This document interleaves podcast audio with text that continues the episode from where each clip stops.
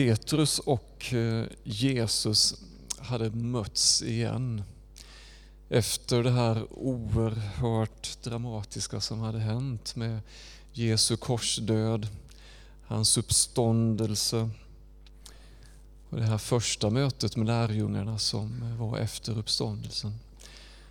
Och vi kommer att läsa det samtalet som eh, Petrus och Jesus hade om en, en liten stund. Men Petrus hade ju i samband med allt det här grovt förnekat att han överhuvudtaget kände eller hade någonting att göra med Jesus. Så det fanns ju ett behov för dem att få tala ut med varandra. Och när de hade gjort det och Jesus även hade sagt någonting till Petrus om vad det skulle kosta att att följa honom, att leva ett liv tillsammans med honom, att leva det kristna livet så att säga.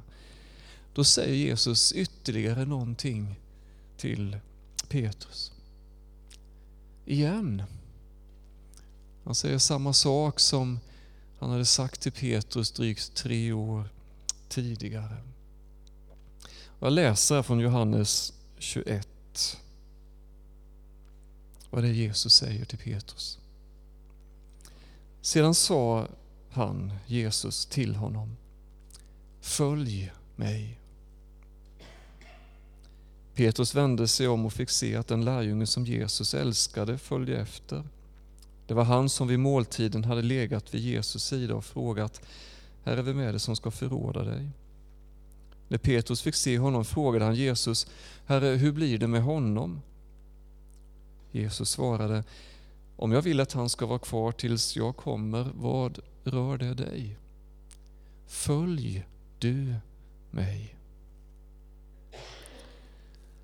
Följ mig, sa Jesus till Petrus igen.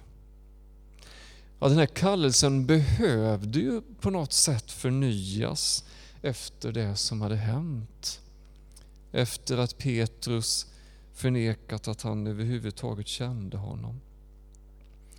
Men det är lite anmärkningsvärt på något sätt att Jesus säger just så. Just detta till Petrus nu innan han faktiskt är på väg att lämna sina lärjungar. Med tanke på det att han snart kommer att, så att säga, försvinna från dem. Borde han inte ha sagt någonting i stil med att se till nu att ni står fast vid mitt budskap. Se till att ni följer den, här, den lära som jag har undervisat er om och så vidare. Nej, Jesus säger någonting annat. Han säger med eftertryck till Petrus, följ mig. Alltså, även fortsättningsvis. Även då de inte skulle se Jesus rent fysiskt längre. Jesus hade ju sagt till dem ganska nyligen, innan korsdramat, vid deras sista samtal då, hade Jesus sagt till dem, jag ska komma till er. Ännu en kort tid och världen ser mig inte längre, men ni ska se mig, ty jag lever. Och ni kommer att leva.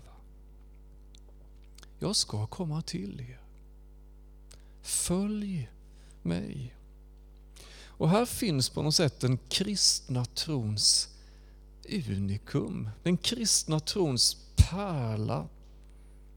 Vi hedrar inte bara en död profet. Vi talar inte om en hög och upphöjd gudom som befinner sig någonstans långt bort ifrån vår verklighet. Vi följer en i högsta grad levande och närvarande person vars kärlek till oss verkligen går över vårt förstånd. Vad handlar det här om? Det här att följa Jesus. hur konkretiseras det?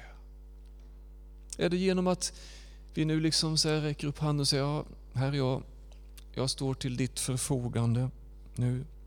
Att arbeta för honom, att engagera sig i hans verk. Ja, den konsekvensen kan det verkligen få. Och det har Jesus sagt till Petrus strax innan han ger honom sitt förnyade följ mig. Att det kan få den typen av konsekvens. Men det börjar inte där. Och nu läser vi det här samtalet mellan Petrus och Jesus. När de hade ätit sa Jesus till Simon Petrus. Simon Johannes son, älskar du mig mer än dessa? Han svarade, ja, Herre, du vet att jag har dig kär. Jesus sa till honom, för mina lamm på bete. För andra gången frågade han Simon, Johannes son, älskar du mig? Han svarade, ja, Herre, du vet att jag har dig kär. Jesus sade till honom, var en herde för mina får. För tredje gången frågade han, Simon, Johannes son, har du mig kär? Petrus blev bedrövad över att Jesus för tredje gången frågade, har du mig kär? Och han svarade, Herre, du vet allt. Du vet att jag har dig kär. Jesus sa, för mina får på bete. Ja, det finns många djup i det här samtalet. Det här är en text som jag är oerhört fascinerad av. Vi ska inte försöka utlägga den så djupt så. Men en sak framstår väldigt, väldigt tydligt här. Det Jesus är intresserad av. Det som är själva kallelseordens innebörd och utmaning. Det handlar om Petrus och vår sanna och äkta kärlek till Jesus. Det är det han söker. Och först då så kan det andra, det här med att engagera sig för honom, föra hans får på bete, kunna bli en slags naturlig frukt av detta att följa Jesus. Hur, hur älskar man Jesus? Ja, det är ju en jätteviktig fråga. Då. Och det är en fråga som jag stavar en hel del på, ska jag säga. Men på något sätt tänker jag så här. Tänk relation.